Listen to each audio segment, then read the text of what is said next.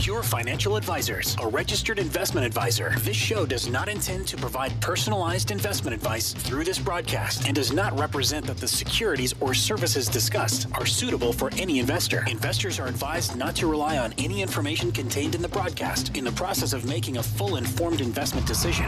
This is Your Money, Your Wealth on Talk Radio 760 KFMB. Now, here's Joe Anderson and Big Al Clopine. Hey, welcome back to the show. Show's called Your Money or Wealth. Joe Anderson, Big Al. Uh, thanks for tuning in. Um, Happy New Year, right? So middle of January already.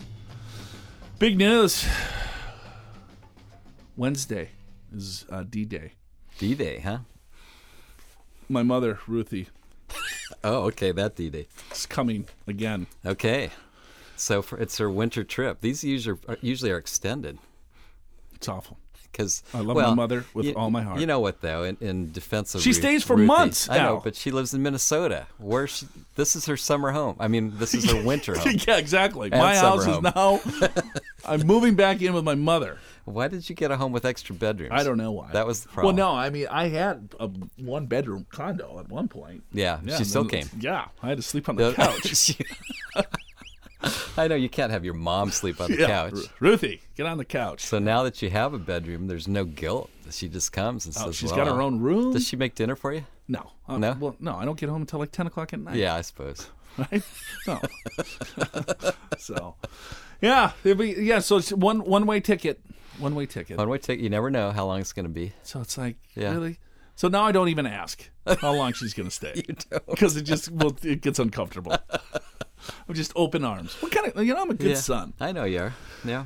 Um, we got Paul Sullivan. Speaking of good sons, he's a good son too. Yes. Uh, he's going to join us. Writer for the Wall Street Journal wrote a uh, a pretty interesting book. It was called The- The Thin Green Line. Uh, he went and interviewed hundreds of multimillionaires, billionaires, um, and really tried to dive in a little bit deeper of the secrets of wealth. Uh, so it'll be interesting to talk to him to see kind of what was the genesis behind the book. Uh, so stick around; he'll be coming up next.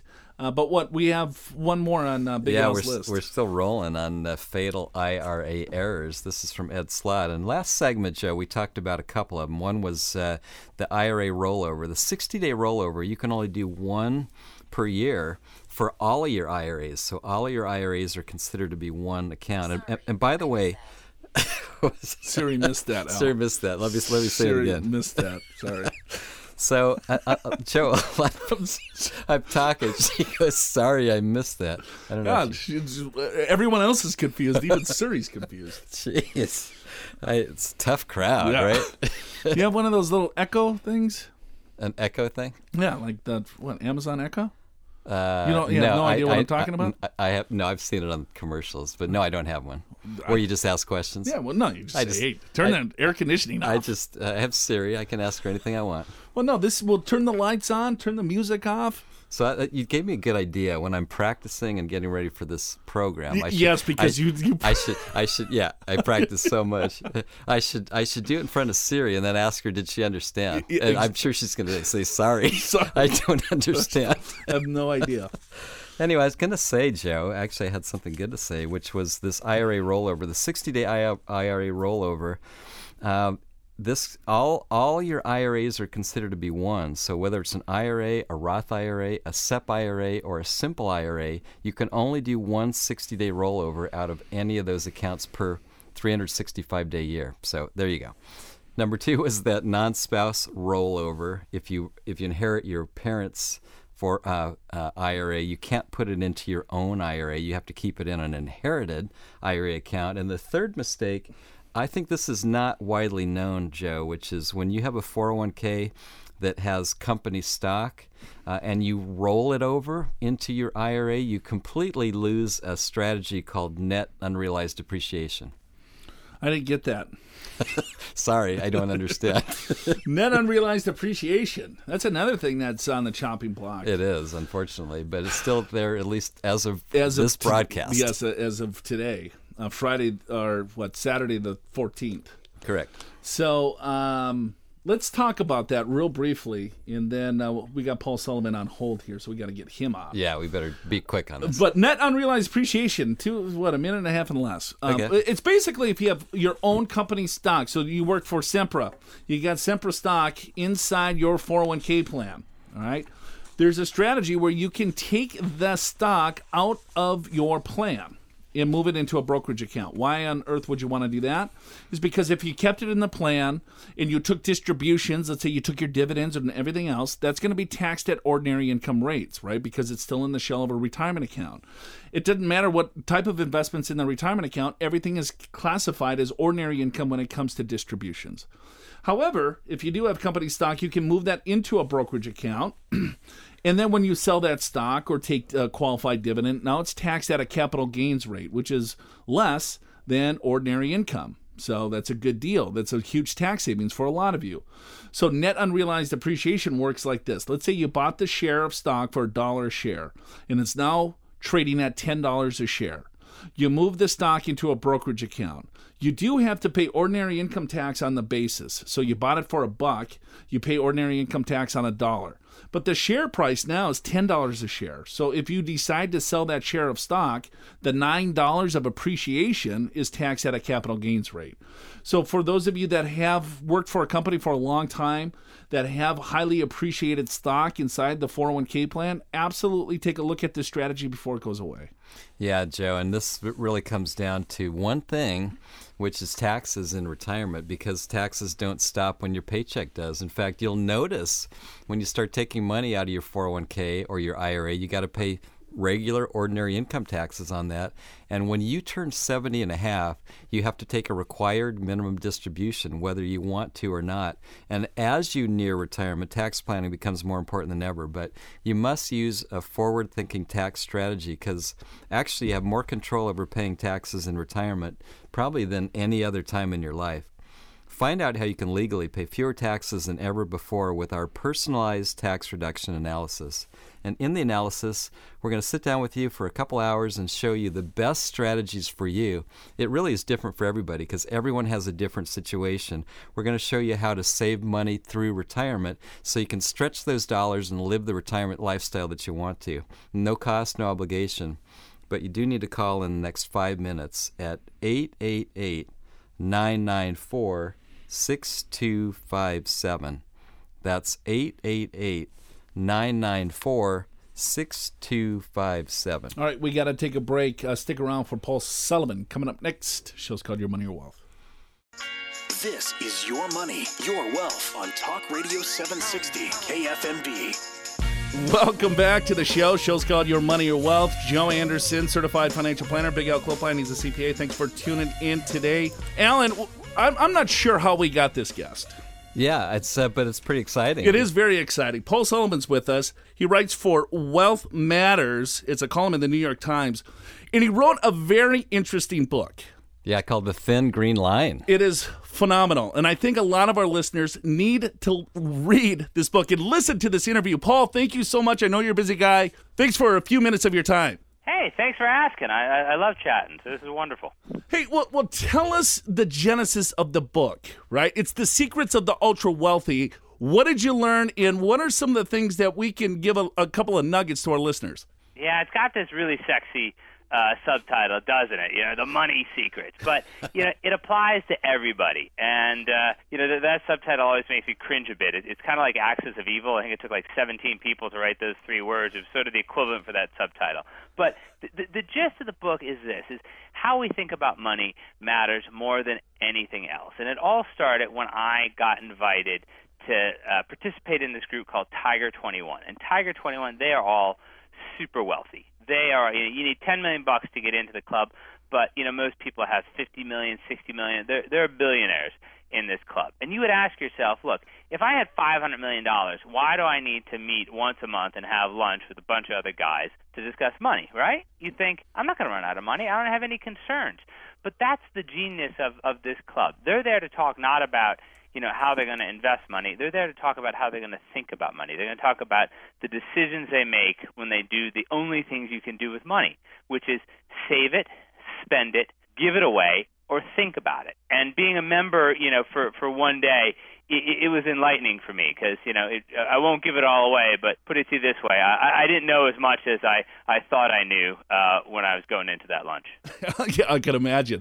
What were some of the things? Um, if if if there was two or three things that the ultra wealthy do to, or or just someone that is wealthy, because there's this thin line, right, between I guess being rich and wealthy, and the the, the title's interesting too. How did you come up with the title? And tell us a little bit more about that. Yeah, the title, uh, the thin green line. If you think of the, the S and P 500, or your, you, know, you think of your favorite stock index over the past 50 years, starts low, goes high, but it's not in a straight line. It's a little bumpy along the way, and that's the thin green line. The people who are on top of it, they're wealthy, whether they make a little money or a lot of money. Everybody else, they're they're rich and poor. So you could be at the very tippity top, making a ton of money each year, but you're really rich. And the difference is is, is freedom people who are wealthy are able to make all the decisions and choices that they want to make with their money. They're they're in control. They control life.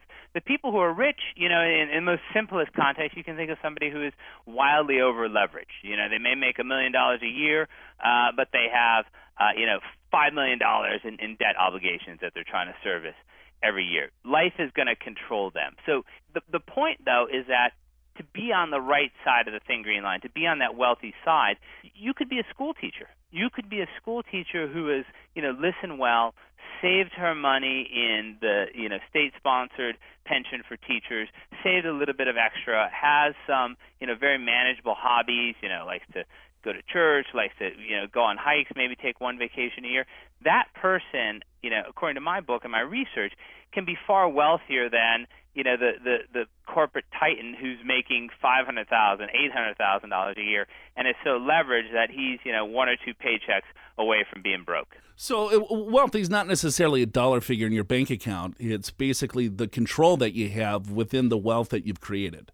It's a hundred percent, and it's that ability, you know, to to make those choices you want. Whether those choices are you know, to go for a hike uh, with your grandkids or to, uh, you know, hop on a plane and, and jet over to London for a weekend. It's all about having those choices and knowing that, you know, when you make them, you're not endangering some of the essential things in your life. You know, it's funny. Um, Al and I are financial advisors. We sit down with clients quite a bit and uh, people look at the present and they extrapolate the future like there's not going to be any changes you know? So that's where we see high leverage very large incomes very little savings. And some of the favorite parts of my book was not necessarily like you can learn a couple of ways right? How people do it right or how people do it wrong. And some of the nightmare stories were i think more enjoyable for me. Oh, absolutely. I mean, this is you know one of the things I learned from from these this group Tiger 21 is they were so aware of risk. They were so aware of things that could go wrong. And you know, look, in general, would we rather you know read about the guy who inherits you know 10 million dollars and ends up broke? Sure, it's it's fascinating. It's utterly fascinating. But to me, it's that person who you know earns the 10 million bucks or the 20 million bucks or whatever the dollar amount is. The you know three hundred thousand and finds a way to to make it last and finds a way to do all the things that you know he or she wants in in life that's i mean to me that's a person who's wealthy so, so Paul, uh, so the thin green line, so it can go either way. You know, you can get there, but you can lose it. And so, the, the, some of these wealthy people that you've been talking to, they, they spend a lot of time figuring out how to save it and or how not to have too much risk to lose it. Absolutely, and you know what? When you're that wealthy, what, what are you concerned about? I mean, so many of these people are concerned about what's going to happen to their children if their children get that money. You know, are their children going to be able to hang on to that money? Or, you know, they're concerned about look, if you have that much money, you're like that, you know, 10 point buck in the wild. Everybody wants to come after you and, and, and pitch you something. So how do you make those decisions with your investment so that, you know, you're, you're growing your your your wealth, but at the same time you're not taking so much risk. Because why do you need to take risk? If you have you know fifteen, twenty, thirty million dollars, you know, it, it, you know, an, an extra million or two is great, but you, you you'd rather not lose you know 10 this is you know kind of behavioral finance 101 this is the you know the great loss aversion and so so much of the thinking is look i've been very lucky. Uh, i've gotten to this point. I have a ton of wealth i'm very successful. Uh, i have a lot of choices in in life, but I know very well that it can all uh, very quickly go away. So how do I protect that? How do I protect it for me, and how do I protect that for for my family? You, you, you know, you have a um a, a unique personal story uh, to to make your wealth. W- w- give us a little t- tidbits about uh, about your own personal journey. The the good part or the bad part? I'll, I guess all the above. Yeah, we'll take either. Uh, yeah, you know, uh, look, I, I, I say, and, and you know, half joking that you know, I'm, I'm probably one of the only people who could have written this book because you know I started off in you know the bottom 20 percent. You know, my my you know dad went bankrupt. My parents had a lot of problems. You know, my my house, my my only. It sounds like a Rodney Dangerfield joke, but you know, my only friend growing up uh, robbed our house uh, when I was 16 years old. And, and so, like, if that's not, you know, when, when I hear my kids complain about bad neighborhoods, I'm like, kid, you, you don't know what a bad neighborhood was.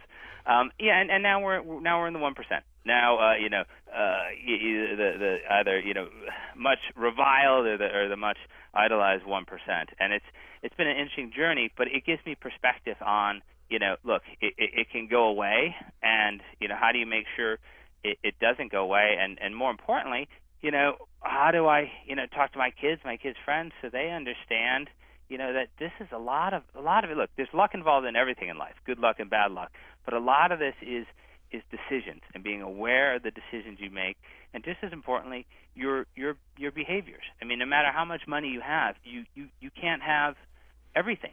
You know, even if you're Warren Buffett. I mean, look, Warren Buffett, he doesn't even have his own jet he uses NetJets. I mean, that guy's economizing. If he's economizing, you know, we, we all have to make choices. You know, that's what we can all learn, no matter, you know, if we're a teacher or, or we're a billionaire. It's choices matter. Yeah, Paul, I, and I think sometimes even little decisions can make a big difference. Hundred percent, hundred percent, because you know, it, it's not one. Gig- I mean, yeah, I guess sometimes it's one gigantic decision that causes somebody financial ruin, but but more often it's a, a series of of incremental decisions that add up over time and you look back and it's you know I don't want to pick on people for their spending but the the easiest example is probably that that credit card bill if if you got a, a little balance every month you know 200 bucks a month well what does that become over 12 months? Well that becomes 2400 bucks you know? 2 years 4800 bucks. And it, and it start and, and that's not even with with the interest involved. And it starts to grow exponentially. And i think that's what people need to be you know really aware of. Because like I say you can save money, you can spend money, you can give it away, but most importantly you can you can think about it. And it's how those four work together that, you know, I hope uh, will allow people to make you know better decisions in their own lives. Yeah, I think unfortunately too, the the more money that people make, then all of a sudden the more money that they spend because they'll think, hey, I'll continue to make this money um, and they don't necessarily, oh, you know, everything can kind of go fairly quickly. And so, you know, you, you buy the house and then you do an interest only loan and then you leverage it up instead of paying down more principal. And then all of a sudden, you know, kind of things is a house of cards. So just small decisions, um, I, I think it's the key decision here to, to, to build the wealth. Yeah, I, I joke in my book about something that I call the Bordeaux dilemma. Bordeaux is, you know, really nice French wine. And you know, I don't know, 20 years or so ago, uh, I, I tried my first ever, you know, Chateau Margaux. Chateau Margaux for wine aficionados, you know, they know it. It's one of the, you know, the the, the top five Bordeaux. But you know, entry level price for a bottle of, you know, Chateau Margaux is probably four or five hundred bucks. You know, would I like to have Chateau Margaux every time I have a a steak when I go out to dinner? Of course I would. But you know, it adds up. I'd very quickly go broke. You know, if if you know once a year my wife and I go out for our anniversary dinner and we splurge and we order a Chateau Margaux, is that okay? Sure, because we're aware of it and it's a decision that we're making. And at other p- times during the year, you know, the other 364 days of the year, we're making different decisions and we're not splashing out like that. So, you know, my book is definitely not, and my research is definitely not one of those that says, you know, don't spend your four dollars on your Starbucks latte every day you know, if you don't spend four bucks on a Starbucks latte, you will have more money at the end of the year. Now, that's 100% correct. You don't spend that four bucks, you save it, you got more money, but you're also having less fun. It's more about making decisions. If that Starbucks latte is important to you, buy it. But then know that in some other area of your life, you're going to have to sacrifice. Just as, you know, the Chateau Margaux, it's something I like. But if I'm going to have it once a year, there are other decisions I'm going to have to make to offset the splurge for that you know, amazing bottle of, of French wine. We're talking to Paul Sullivan, uh, the author of the Thin Green Line. Um, I encourage everyone to get. What, what's the easiest way to get your book? Amazon. Amazon, sure. Come on, you know the holiday season's coming up. Don't just buy one, buy two. There you go. and where else can they get more information about you, Paul? Go to my website, pauljsullivan.com, or you know, go to the New York Times website and type in my name, Paul Sullivan. A whole bunch of stuff uh, pops up that you can read over the weekend. All right. Well, hey, I know you're busy. Thank you so much for uh, taking a, a, a few minutes out of your busy day to join us. Um, it was so fun to talk to you. Thanks, guys. I really loved it. I appreciate it. All right, that's Paul Sullivan, folks. We got to take a break. Show's called Your Money, Your Wealth.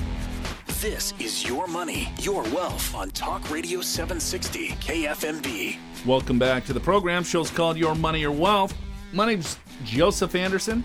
I am a board certified financial planner. I'm with uh, Big Al. He's a CPA. Check. So, this is my favorite part of the show, Al. All right, what's that? We got some email questions. Like it? Okay. This is from Advisor Insights, um, Investopedia. Investopedia, full disclosure, Investopedia did give me a free pair of socks. And therefore, you want to read their questions on the air. Well, they send me Joseph below a few. Here's the latest questions that we've. Um, Did you write them and ask them for a pair of socks for me? no, Because I haven't. I answer the questions. Well, true. Some of them sometimes they're not accurate, so True. I have to go back and edit. Ed, ed- edit the, the podcast. Yes. You have to spend hours, Hours, editing that. Boy, yes. hmm, I'm not so sure about that. Al. So here we go. All right. Um, and these are not from our listeners. They go to this Investopedia. If you do have email questions, Al and I answer them probably within 24 hours. Um, you can ask us anything you want. Uh, you can just go to our website and ask us directly. Most of you can find us. It's, it's funny how they just the you'll go to our personal email address, which is great. Yeah, that's fine by Or, me. or you can go to info at purefinancial.com or just go to our website. I think it will even say ask an advisor or Right. something like that. And that comes to Al and I. Uh, so you'll get uh, right from uh, the horse's mouth. that's correct. So um, if you do have a question on anything regarding financial, you get a little free advice there. Okay, so here we go. Um, my employer matches my 401k, but on a monthly payout. If an employee chooses to put the max towards their 401k prior to a 12 month period or tries to participate in catch up for the last several months of the year, my employer will not match. As an example, I make a higher salary than previous years, but since I am on catch up this year, was my lowest 401k matching from the company. Do most companies take a monthly approach versus annual in regards to 401k matching? Oh, that's a good question. I, you've talked about that before on the air, and Right. and and so the the the employers will only match while you're putting it in, and and so in some cases, Joe, what we find is people will put so much into their 401k early on that they didn't get the benefit of the full match. Right. So each dollar that goes into the 401k, the company will match on that dollar. Right. So it depends on the formula that the company uses. Our company, we do dollar for dollar up to the first 4%. So any dollar that goes in, right, we're going to match that dollar, right, up to the first 4%. But let's say this that um, we I'm a really good employee and I got a nice bonus um, in June. Okay. Well, maybe that bonus, right? I maxed out my 401k plan. I can put, you know, 18 grand in, a full 18,000 went into the plan by June. So I do not contribute into the plan anymore. Right? So July, August thereafter, there's no more dollars going in because I maxed it out by law up to the $18,000. Well, what happened? I missed out on that match moving forward. So you want to you know map this thing out if you will to have your last paycheck max out the 401k. Yeah, but what, what's interesting to me, Joe, mathematically, and I've thought about this, I haven't really taken the time to do the math, but I think by the time you've got 4% in, the, employer's already matched that 4%, and you should be there regardless of when it actually happens. Right, but it's not true because it's the. I, I agree with you, but our um, mighty investment gurus told me said no. You got to look at. Um, you want to make sure that you contribute to the plan all the way through because if I don't put money in, right? If you think that, yeah, if I, if I'm putting four percent in, they're matching me four percent. Right. But if I max it out prior, let's say if I do it all in one year, right? They're not going to. All in one month. Well, uh, yeah, all in one month. Yeah. I mean that's Big Al. right? Did you know that, Big I- Al's got a big wallet? Because I make so much, I can do it. I just You just I max it. out your first paycheck. First, first paycheck. Done. Twenty-four grand. Boom. Come on, you got nothing on me.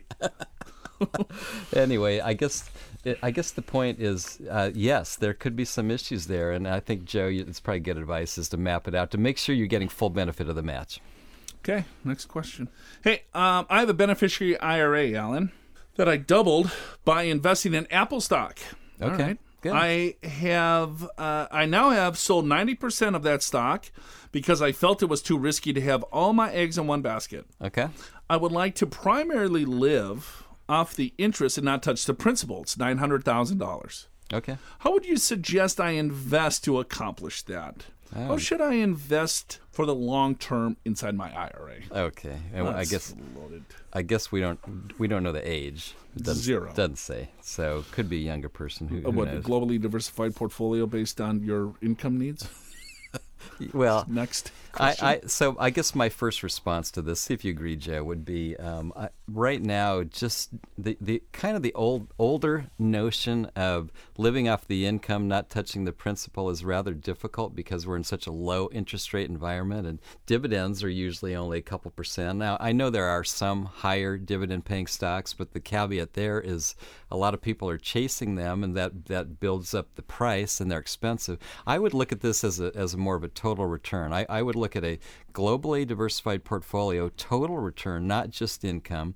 And as long as you are, let's just say your globally diversified You're- portfolio, yes, you're not going to be able to get interest to pay your bills. Depend, I mean, unless you want to, uh, go high yield, which is really risky. or, or no. I mean, still, it's like okay, well, let's just round it to a million, just so the math's easy, okay, right? Maybe he wants forty thousand bucks a year Right. of income from the portfolio. Let's say four percent distribution, right? sure. Okay, well, where are you going to go to not eat the principal to get four percent on an annual It's- basis? It's difficult. Yeah, It's so- not existent today. Right. So, so in other words, if you think you're gonna, if, if you're gonna earn six percent on average over the long term, and you take four percent out, then your portfolio is going to grow, so that your income will grow. And yes, you may have to sell stocks sometimes. Other times, the stocks will be down, and you'll sell bonds. But the point is that you're keeping your portfolio intact. It's just a little different way than you might have thought of. Here's how I look at this. So let's say that you have a million dollars. You want to take out forty thousand dollars per year from the million dollars. So how should that portfolio look? How should I invest my money? Well, first of all, all right. Let's say if you want to pull out forty thousand dollars from the portfolio, I would at least have ten years of forty thousand of safe money. So short-term bonds, governments, treasuries, tips, things like that. So ten years, forty thousand. That's four hundred grand. So forty percent of the portfolio would be in bonds. Sixty percent of that portfolio would be in stocks. So, in other words, no matter what the stock market does, you've got 10 years of really safe money. You can sell off bonds and cover your cash flow needs. The stock market will very, very likely recover in that period of time. Hypothetically, sure. Yes. Right. I Well, mean, I we- mean, we, we have no way of No. predicting the I future, mean, but I'll- th- I think that's a good probability. I'll, right. I'll, and all we can do is look at history. And there was really only one period of time where that was maybe suspect, and that was the Great Depression in the 1930s. right. And then you could look at the Great Recession, right? The last decade. Well, if you had all your money in the S&P, you lost money in that 10-year time period. But if you were globally diversified with real estate commodities, oil and gas, small cap, large cap, international emerging markets, and everything in between, right? Well, y- your portfolio probably did okay over that 10-year time period. Sure. So you just got to look at this logically. We're not living in you know 1980s, you know, where where interest rates are double digit, where you can just buy a CD and get your five, six, seven percent. Yeah, I remember. Gosh, I think it was 1980, Joe. 1981. My dad said I just got a CD at the bank for with 15% interest rate. Now back to your money, your wealth on Talk Radio 760 KFMB. Hey, this is it, Big Al. Made it through another um, episode. We sure did. What what episode number is this? Who knows? Two for 2017. Second one this year. Yeah, 2017. 2017-2. Um, we're answering email questions, and uh, let's. Uh, I'm, you know, I'm not going to waste any time. I'm going to get dive right in. This is uh kind of an interesting uh, question we got here. Okay. Should I diversify between different financial institutions? Okay, as a high net worth individual, should I diversify between um, two institutions such as Wells Fargo and Chase, or should I just diversify within one of those organizations? Okay, that is a good question because everyone hears not to put all your eggs in one basket, right? And diversification is good, but to me, Joe, this is this is a little bit like uh, going to a grocery store. And here in San Diego, next to my home, there's a Vons and there's a Ralph's, and it's like they've got the same stuff, and it doesn't doesn't really matter which store you go to. They've got they've got the same stuff And the same price. at the same price generally. I mean, there might be a few exceptions, but it, by and large, it's it's very similar. And if if Vons is close to my house and Ralph's is not, well, why would I go to Ralph's? There's there's no particular advantage for me to go there, right? And in the same way, I think when you have two institutions like this, Wells Fargo, uh, uh, and what was the other one? Chase, Chase, JP Yeah, Chase. I wrote down charge. Church? No. Church. I mean, it, it- could be Vanguard. It could be Fidelity. Yeah. It could be TD Ameritrade. It could be Schwab. It could be Merrill. It could be whatever.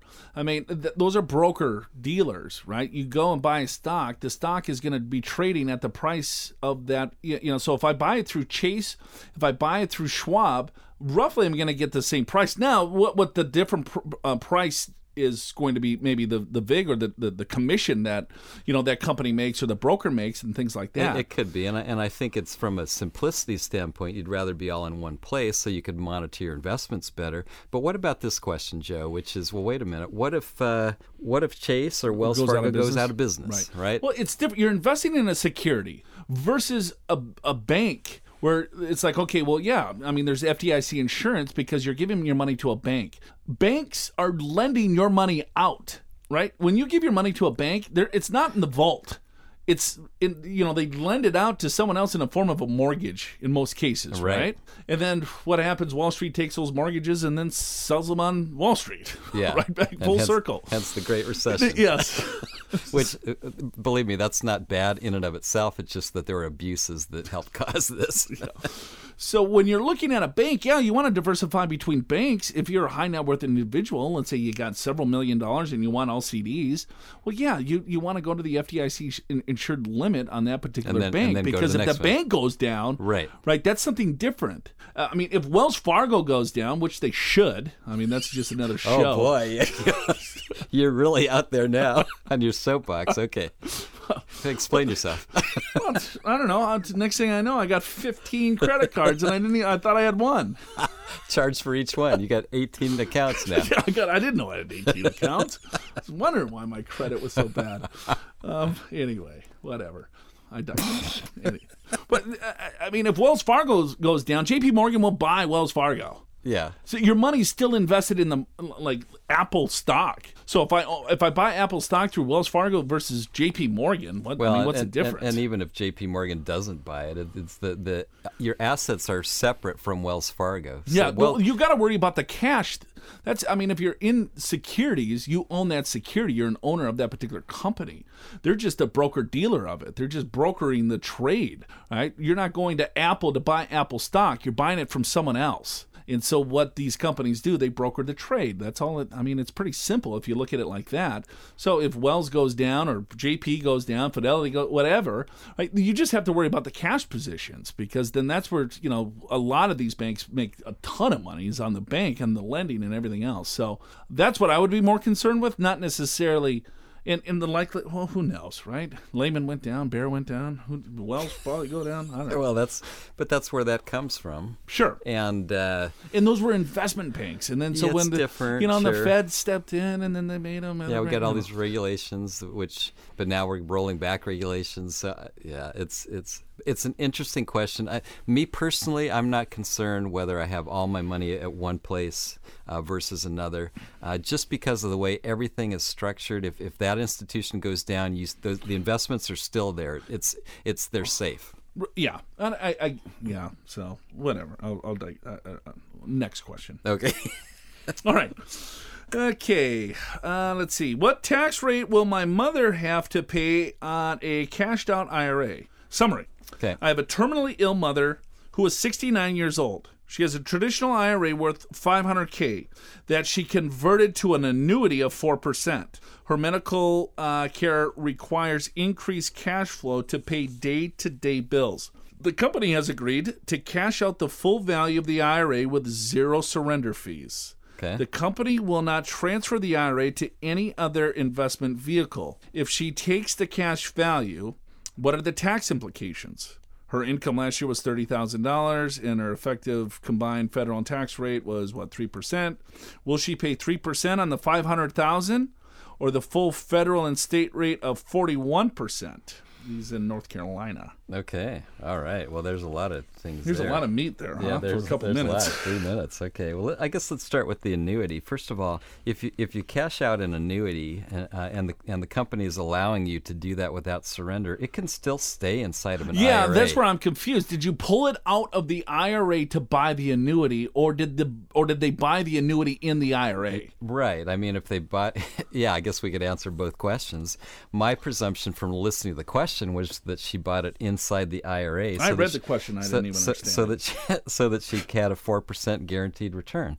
So if that's the case, then you surrender the, the annuity inside your IRA. There is no taxes to pay. You only pay taxes on what you withdraw.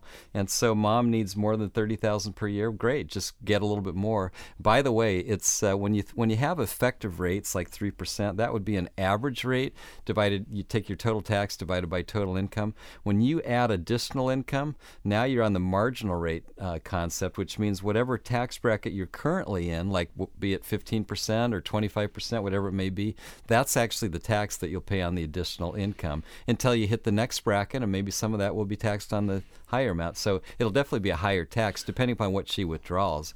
If she if she takes out 500,000, let's just go down that path. Right. So he's thinking, okay, well, last year her rate or effective rate, so that's the amount of tax that you pay inside, um, dividing your gross income, was three percent. Okay, and so it's like, all right, well, last year her effective rate was three percent, so she takes out the five hundred thousand, so she she she pays three percent on the five hundred Yeah, grand. absolutely not. Five hundred thousand single taxpayer maximum bracket, thirty nine point six federal, and whatever North Carolina's tax rate is. Six. Six. Yeah. Okay, so we'll call it 46%. Forty-five percent. Forty-six percent. Yeah, something like that. Is So- is not all of it will be taxed at that rate, but a bunch of it will. So okay, d- tell me this: she's terminally ill. She Yep. takes the money out, five hundred grand. Okay. right out of the IRA. She dies before April next year. Who pays the tax? Uh, she her she does on her final return. She's dead. Yeah, but Money's gone. I know, but Right? Oh, oh, I see what you're saying. She spent it. She- It's gone. She she She spent it. gave it to Junior here. Yeah, well, IRS cannot come after uh, kids for the tax liability, so I think they they they left hold, they'd be left holding the bag on that one. So, your advice for terminally ill people is just to cash out your. Well, they If- there would if- have to be a look back if they cash that out. Let's say they gave it to the kid, they would look for where that money went for sure. Hmm. Oh, sure. I, I, I- Right? Yeah, I mean, I'm not an attorney, so I don't know their the exact rights or not, but that would seem logical. Well, what the hell are you then? I'm a CPA. Oh, okay. but on the other hand, if in fact, Joe, that they um, they she spent it all, right? And then if I suppose that's a strategy. If you know you're going to die by April 15th of next year, you spend it all, and then you're scot free, right? No. Don't do- Keep it in the IRA, buy the annuity, because then you get the 4% distribution. Now be careful with that to make sure that is it life only, right? If you're going to annuitize it, Yeah. is it life only? Or maybe you do a 10 year, 20 year period certain where that, that, that money will continue to pay out to your beneficiaries. So let's say, all right, well, I got $500,000. I'm going to uh, create income of $20,000 per year. Well, make sure that you do a period certain on that because if I'm terminally ill, maybe I got 12 months to live. Well, eh, I'm not going to, unless I spend the full $500,000, uh, the likelihood of that is probably l- low. You probably want to still give some to the heirs. So Sure, right. um, just be careful with anything like that. Um, always consult a true professional, uh, not us. Someone else. so, yes. so, all right, we got to go. We're running late. We blew up the clock. Go to purefinancial.com if you want more information. Have a wonderful weekend. We'll be back again next week. For Big Al Clopine, I'm Joe Anderson. Show's called Your Money, Your Wealth.